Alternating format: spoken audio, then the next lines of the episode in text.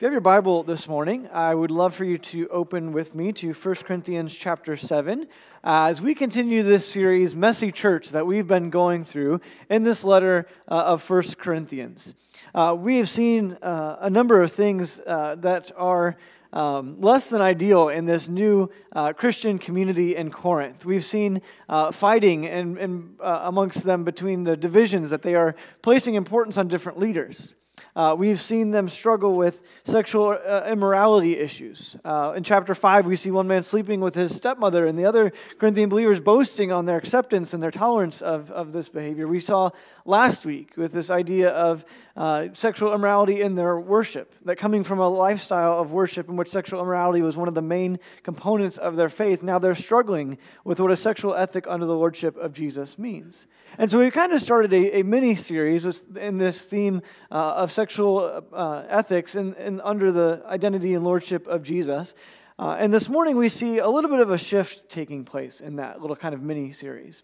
Uh, Paul will say this morning, uh, now for the matters that you wrote about. And we'll see this kind of refrain uh, continue on throughout the letter from this point forward. He'll either say now about, or now concerning, or now for the matters he wrote about, uh, indicating that at some point these Corinthian believers had written a letter to Paul asking about all of these kind of different issues, all these kinds of questions that they had about this newfound faith. Uh, and so we begin to look at some kind of specifics that are uh, relevant to their culture, but also continue to be relevant to ours. And yet, even in this shift, this kind of section, we still see Paul continuing this theme uh, of sexual morality and what it looks like to uh, live out our sexuality under uh, Jesus. And so this morning, we kind of have the first of a two part series uh, on marriage and singleness. Now, I wanted to just kind of give this disclaimer, of course, because I know that one of these two weeks will apply to roughly 50% of you at a time. Uh, you're either married or, or you're single. And so, with that, I, I, want you to, I want to encourage you not to check out on the week that you know doesn't apply to your relational status, because I think both of these things are important to us uh, as we serve as one body in the church. So, if you're married this morning, I want to encourage you to take this opportunity, not just to grow uh, in what we know about our relationships and what the Bible tells us about our marital relationships, but also to be considering what it means to be single in, this, in the church. And to not count our single, uh, single people, as the church often does, as second class citizens or less than, or one day they'll get married and they'll join the ranks, but rather look at them and the unique opportunities that they have to serve the kingdom. And likewise, if you're single, I want to encourage you that, you know, maybe for you, singleness is you don't intend to get married, and that's okay. You're not less than because of that. But also to recognize the unique opportunities that you have to serve the kingdom out of your singleness. Paul will talk about how that is even a blessing in some ways. But also to recognize that a healthy church has healthy marriages, and to not discount the relational statuses of those around you. And so I want to just put that disclaimer up front that whether you're married or single, so this week or next, that there are opportunities to glean from and encourage one another, regardless of what your relational status may be. So, as we talk about marriage this morning and then singleness next week, I want to qualify, first of all, when it comes to marriage, that I am no expert. Uh, my wife can attest that I am far from the perfect husband. She even whispered to me a minute ago, It must be so easy for you to preach on marriage since you have a perfect wife. I said, Oh, I thought it was because I was a perfect husband. So, uh, but I, I can attest that there are times where I have what one of my college professors called uh, DMS, dense male syndrome. And I think uh, wives, you can recognize this in your husbands at times. You know, that we don't always know or say or do the right things. And likewise, wives don't always say or do or know the right things. But I hope that I can say that I am a better husband now than I was over 13 years ago when I got married. But it was in the early days of my marriage when one of my scariest marital moments happened. Uh, I think maybe a better way to say it was a scary, my scariest minister, ministerial moment, but thankfully it wasn't a moment in my own marriage. Uh, there's a couple in our congregation, the first church that we served, that uh, asked me to officiate their wedding, and I had been married for all of three weeks at that point, so I knew they came to the expert for a reason. Uh, and so I went to the rehearsal dinner and the, the rehearsal and, and, all of that. And when I got there, the mother of the groom came to me and she said, Now, we don't have a, a wedding coordinator, and, um, and, and, a lot of these people haven't been in church before. So if you just want to kind of take charge and tell people where to go, uh, go ahead and do that. And I thought, No problem, I can do that. And she said, And if you just want to call the whole thing off, that's great too. Like, and my jaw just hit the floor because, I, and I, I, I said, what what did you, if you just want to cancel this thing, that's great. I'm like, what do I do with that? Like, where do I go from here?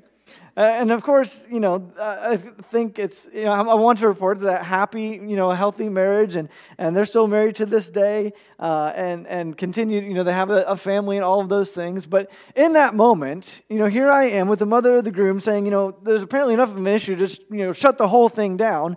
I'm wondering, is this going to be a relationship that ends in marital bliss, or is this going to be a, a, marital miss? And so uh, this morning, I want to look at that same kind of question. Uh, are we uh, bound and, and our relationships formed, uh, destined for marital bliss or marital miss? In other words, what does it take to have a healthy marriage? And I think we find some answers to that question this morning in 1 Corinthians 7 as Paul continues with this theme, theme of Christian sexuality. First of all, uh, I want to look at three different areas, three things that a healthy marriage requires. And the first one is this a healthy marriage requires selflessness.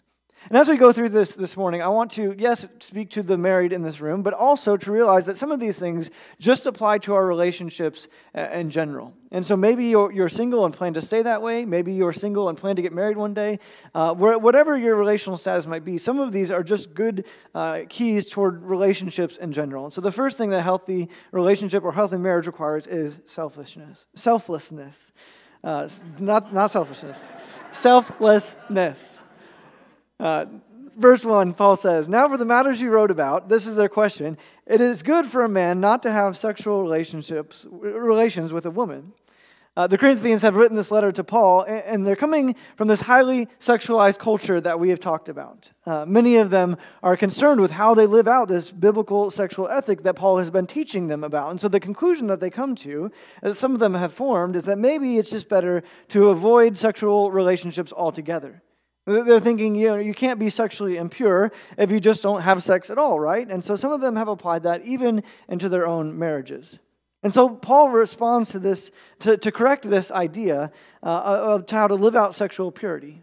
That we don't just, in our marriages or in our relationships, avoid sex, but rather than avoiding it, we keep and live out uh, sex in the proper context of the selflessness of marriage. Verse 2, he continues. He says, But since sexual immorality is occurring, each man should have sexual relations with his own wife, and each woman with her own husband. The husband should fulfill his marital duty to his wife, and likewise the wife to her husband. The wife does not have authority over her own body, but yields it to her husband. In the same way, the wife does not have authority over his own body, but yields it to his wife. Now, husbands, I need you to stop what you're doing, put the highlighters down for just a second, because some of you think, I just found my new favorite Bible verse. I'm going to go home today and say, you know, wife, uh, you wanted me to apply the Bible to my life more, and I'm going to start with what Bryce taught about today. But put the brakes on for just a second and really look at what God is telling us here. Uh, Paul says, look, there are certain benefits to remaining single. Uh, in fact, he'll talk more about that as we'll look at next week. But God has put marriage in its place as a means to keep sexual purity in its proper context. I think a good way to think of it is to think of a fire. If you have a fire in a container, a, fire pit, or a fireplace, that is a great thing. It brings warmth, it brings light, it brings this ambiance to it. But we don't have to look far, even in our own news, to see what a fire out of that context can do the destruction and damage and havoc it can wreak. When, when fire is outside of its proper context, it can cause damage and destruction. And sex can be the same way. And so Paul is telling us here this morning that marriage is designed to keep fire in the fireplace, to keep sexual intimacy in its proper context. And so, as husbands and wives, we should offer ourselves to one another as a means of living out our holiness.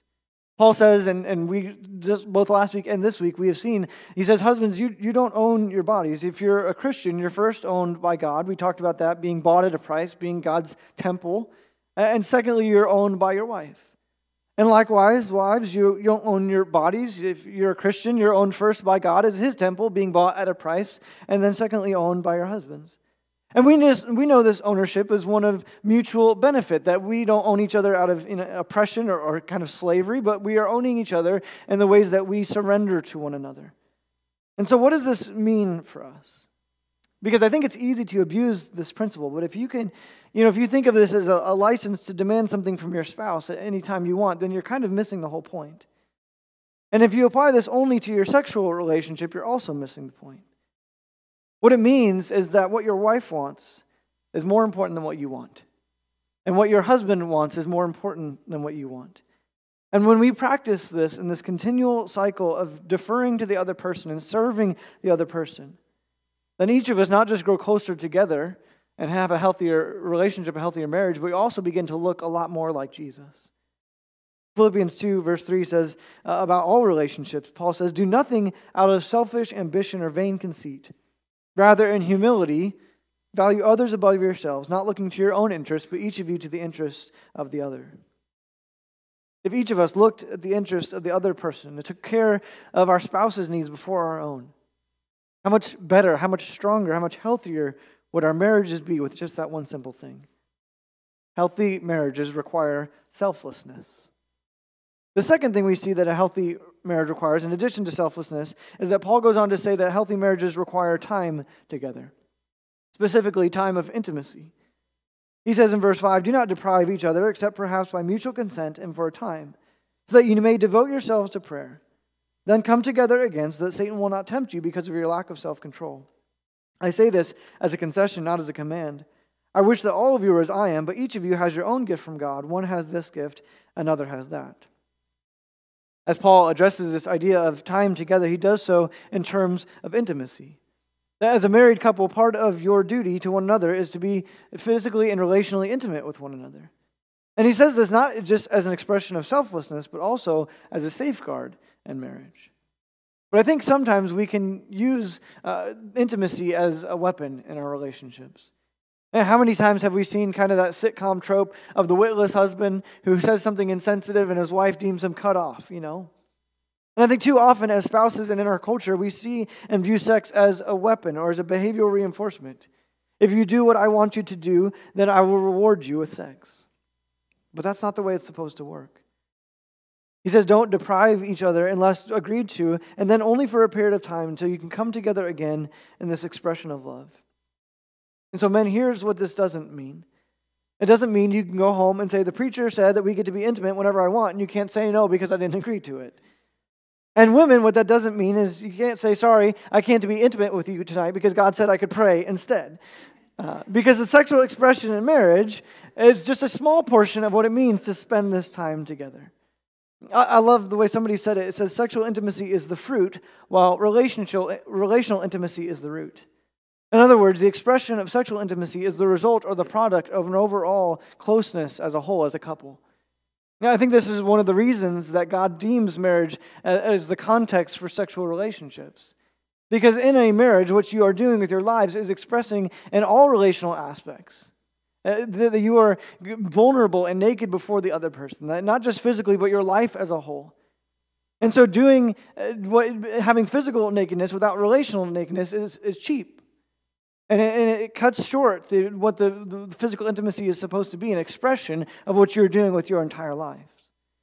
And so, sexual intimacy in your marriage is just one expression of the love that you have for one another. There's a book uh, by Kevin Leman called Sex Begins in the Kitchen, and it's not what you think, uh, but he's talking about this idea of relational intimacy. That the intimacy that we have uh, sexually is an extension of all the everyday moments of life. Sex, he says intimacy is more than what just happens in the bedroom. It's about how you pour your love into each other in every moment of your marriage, in service and encouragement and in support and in building that foundation. And so I want to encourage you married couples to spend time together, to spend time just the two of you. Uh, when you are newlyweds, you'll often hear the common phrase, or almost cliche phrase, you know, continue to date your spouse. And you're like, yeah, yeah, I get it. But it's true to continue to spend that time together. Because invariably, as you spend, you know, long time in marriage and kids come along and life gets busy, it's easy to fall into that rut of just going through the motions until that, you know, the starry-eyed, starry-eyed days of your long, young love turn into just seeing that lump of flesh on the other side of the couch on their phone. And so spend time together. Come together and, and find that time to continue to date one another and, and discover the interests of the other person. For young couples, I, encourage you to take time without your kids. Get a babysitter, call in grandparents, call in a friend, put your kids to bed in their own beds, and spend time just the two of you. I always made me laugh when we were in college. Kelsey would babysit for the president uh, of our college. And here I think, you know, the president of the college, you know, big, important guy, most humble man I've ever met in my life. But he and his wife would use this opportunity to have Kelsey come over and watch their six children uh, to go on a date to McDonald's and then go grocery shopping together. And it always made me laugh just because that's what they chose to do on their date nights. But they were spending time together and focusing on that relational intimacy, just the two of them. And so I want to encourage you to spend your time just together. Even if you have young children in the home, spend time just the two of you. It's healthy for your kids to know that your number one priority is their mom or their dad. Healthy marriages require time together. The last thing healthy marriages require is a lifelong commitment. I have the great privilege and was incredibly fortunate to come from a family that gave me a rich heritage of healthy marriages. Both sets of my grandparents, one was married for over 50 years and the other for over 60 years before their spouses died and passed away. I think of Ed and Glenda that were just here up here a few weeks ago, uh, renewing their vows and celebrating 65 years of marriage. 66 years of marriage. Didn't want to cut that one short. 66 years uh, of marriage. And even the, the same thing in my home as what they said that day. We decided when we got married, Ed said that divorce was not going to be part of our vocabulary, it was just not an option. And I look at those heritages and those, those relationships, and one of the reasons I thought it was so important uh, to have that kind of vow renewal as a part of our service is to encourage all of our marriages to look at what comes from a lifelong commitment. But I also know that that might not be true of the families that you come from. We've all heard that the divorce rate is about 50%, and while I don't think that's entirely accurate, I think it's a little less. And it's not beyond our imagination to uh, think that half, about half of all marriages end in divorce. And so Paul reminds us that healthy marriages require a lifelong commitment. Verse 10, he says, To the married I give this command, not I, but the Lord. A wife must not separate from her husband. But if she does, she must remain married or else be reconciled to her husband, and a husband must not divorce his wife. In Matthew 19, Jesus talks about this issue. Someone comes to him and asks him about this idea uh, of divorce when it's appropriate. And Jesus, in his response, gives unmarital faithfulness as the only permissible reason. And I've seen many, many marriages over the course of ministry that have come through and pushed through adultery on the part of one spouse. And they've gone through counseling and they put healthy boundaries in place and they've come out stronger and had greater testimonies of God's grace and faithfulness, even in the midst of their own unfaithfulness. But I've also seen couples that, in many cases, the pain caused by that unfaithfulness, the broken vows of that marriage, is just too much to rebuild, too much to overcome. And so God, in those instances, gives permission for a divorce to occur because those bonds are already broken. But many of these Corinthian Christians have another question. I mean, they're first generation Christians here, and so they have come to know Jesus, but many of them had been married before that, and they know that the Christ's teaching, the church's teaching, is that believers shouldn't be married to unbelievers, and so they're wondering, now what do we do? You know, they got married before. One of them has become a Christian, and they're thinking, you know, if my husband or my wife isn't a Christian, should I leave him? Should I leave her? And so Paul says this, in verse 12. He says, To the, re- to the rest I say this I, not the Lord. If any brother has a wife who is not a believer, and she is willing to live with him, he must not divorce her. And if a woman has a husband who is not a believer, and he is willing to live with her, she must not divorce him. For the unbelieving husband has been sanctified through his wife, and the unbelieving wife has been sanctified through her believing husband. Otherwise, your children would be unclean, but as it is, they are holy. But if the unbeliever leaves, let it be so. The brother or the sister is not bound in such circumstances. God has called you to live in peace. How do you know, wife, whether you will save your husband? Or how do you know, husband, whether you will save your wife? Where Jesus gives the concession of adultery as means of divorce, Paul extends here and talks about the kind of principle of abandonment. He talks about those whose spouses choose to, to leave and choose not to be married, and you can't be married to someone who chooses not to be married to you. But I also know what Paul speaks about this morning in terms of living with and, and being married to an unbeliever is more than just theoretical for you. Some of you come here week in and week out, and you come without your spouse. And for some of you, that just means your spouse doesn't attend church. But for others, you have a husband or a wife who's chosen not to believe what you believe, chosen not to acknowledge Jesus as their Lord and Savior. Or maybe when you got married, neither of you were Christians, but since that time, Jesus took hold of your heart, but not the other person's. Kelsey told me not too long ago of some friends that she has, uh, a lady she knows in Oklahoma, that they were married, they were Christians. All of a sudden, one day, her husband just decided he was years into the marriage, done with this whole Jesus thing. And the woman was kind of left wondering, you know, what do I do with that? That's not what I signed up for. That's not what I thought I was getting into. And maybe that's your situation as well. And so God gives us this answer that if, you, if they want to stay with you, you stay with them. If they choose to abandon you, there's nothing you can do, but you remain faithful. And so, if this is your circumstance, your situation, you have are married to an unbelieving spouse, I want to offer you a few encouragements, a few uh, things that you can do to help in that situation. First of all, we see that Paul says that uh, in this instance, the unbelieving spouse is sanctified. He says, For the unbelieving husband has been sanctified through his wife, and the unbelieving wife has been sanctified through her believing husband. Now, Paul does not say saved here.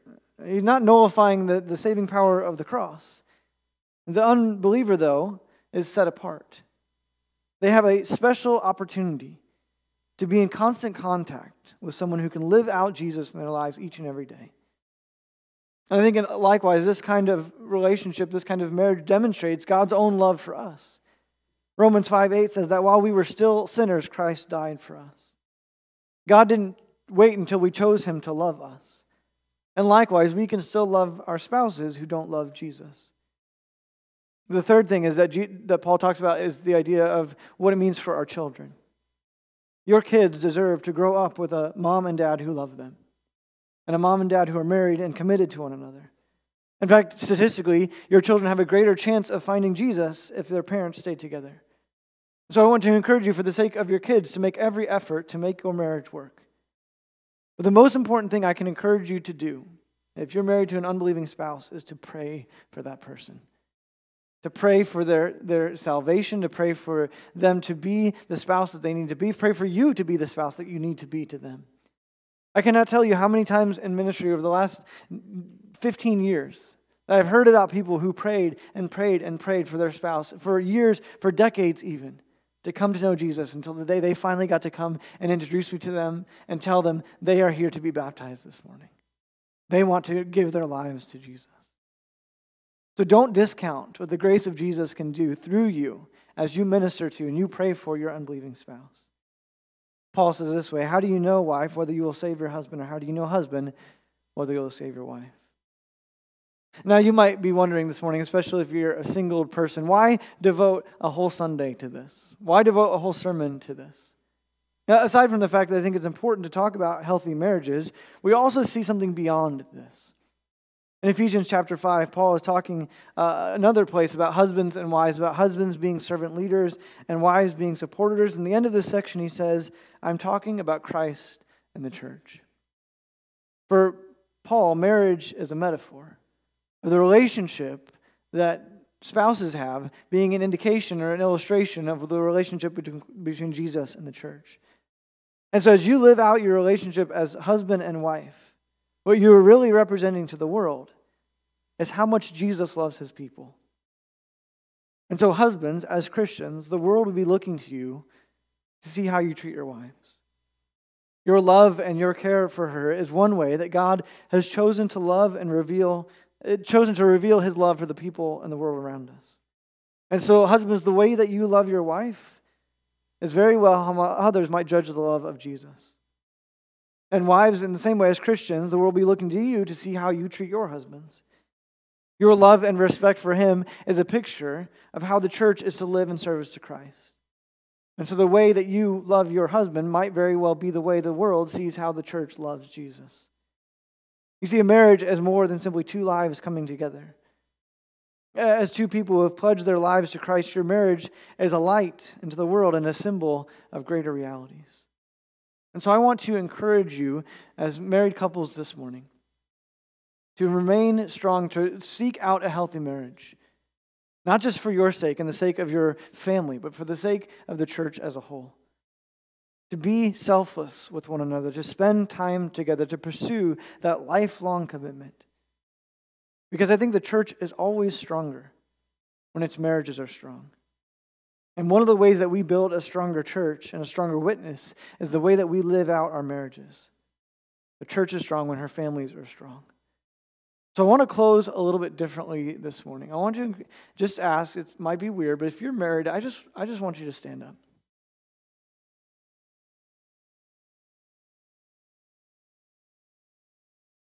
Now, if you are not married, um, there's, um, this is, we'll talk about this week, next week. You are not lesser than. But I do want to spend this as an opportunity this morning to encourage the marriages in this room. And so if you are near somebody who's standing, I want you to just, even if you are standing yourself, reach out a hand uh, and, and maybe just place a hand on their shoulder. Um, if, you, if you're distant from somebody, just reach out a hand toward them uh, as an encouragement uh, as we pray together. Uh, pray for the marriages in this room, that we will be selfless uh, that we'll spend time together and that we will pursue that lifelong commitment. Let's do that now. Father God, as we come before you this morning, I want to pray for the marriages in this room. Um, for those who are standing, it could be one year, two years, it could be 66 years uh, of marriage, of being together in this relationship.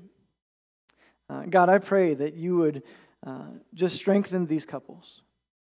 That would be an opportunity this morning to have a, be, maybe even be a turning point. It's not beyond uh, uh, the, the realm of imagination to know that uh, marriage is hard and struggles arise. Maybe one couple in this room, maybe more, even thinking about what it means to go forward and maybe thinking they can't make it. I pray that this would be an opportunity, that as the hand is placed on their shoulder, that they would focus on that marital relationship. God, I pray for these couples to be selfless in how they relate to one another, to each deferring to the, the service of the other person, to put the other person's needs before their own. God, I pray for their intimacy, the relational intimacy as they share their lives together, that it would grow in, in strength and grow in uh, just uh, expression of how they love one another. God, I pray that as they uh, are standing, that whether they're, they're newlyweds or have been married a long time, that you continue to help them pursue that lifelong commitment. We always know that marriage, we say when we started out, is until death do us part. But things come along and fractures happen. And God, I pray that you would not let those fractures go unhealed, but that you would strengthen them and you would bind them up, that you would bring greater understanding Bring patience, bring love and forgiveness and mercy and grace to these relationships. God, I'm thankful that the testimony of those standing in this room is this morning. And those who are not standing are not lesser than. But we today take this opportunity to pray for the marriages that are witnesses to what Jesus, Jesus love for us and the church's love for Jesus. God, I want to pray a special blessing uh, on those in this room who maybe have lost a spouse who are, married, who are faithful and, and married for many, many years. And God did all of these things. And their, other, their loved one has gone on to meet Jesus. And I just pray that you would bless them today and use their experience and their wisdom and their commitment to, to foster the next generation of marriages. God, we thank you for Jesus and for the grace that he bestowed on us, the grace that we bestow on one another as husband and wife. pray all this in his name. Amen.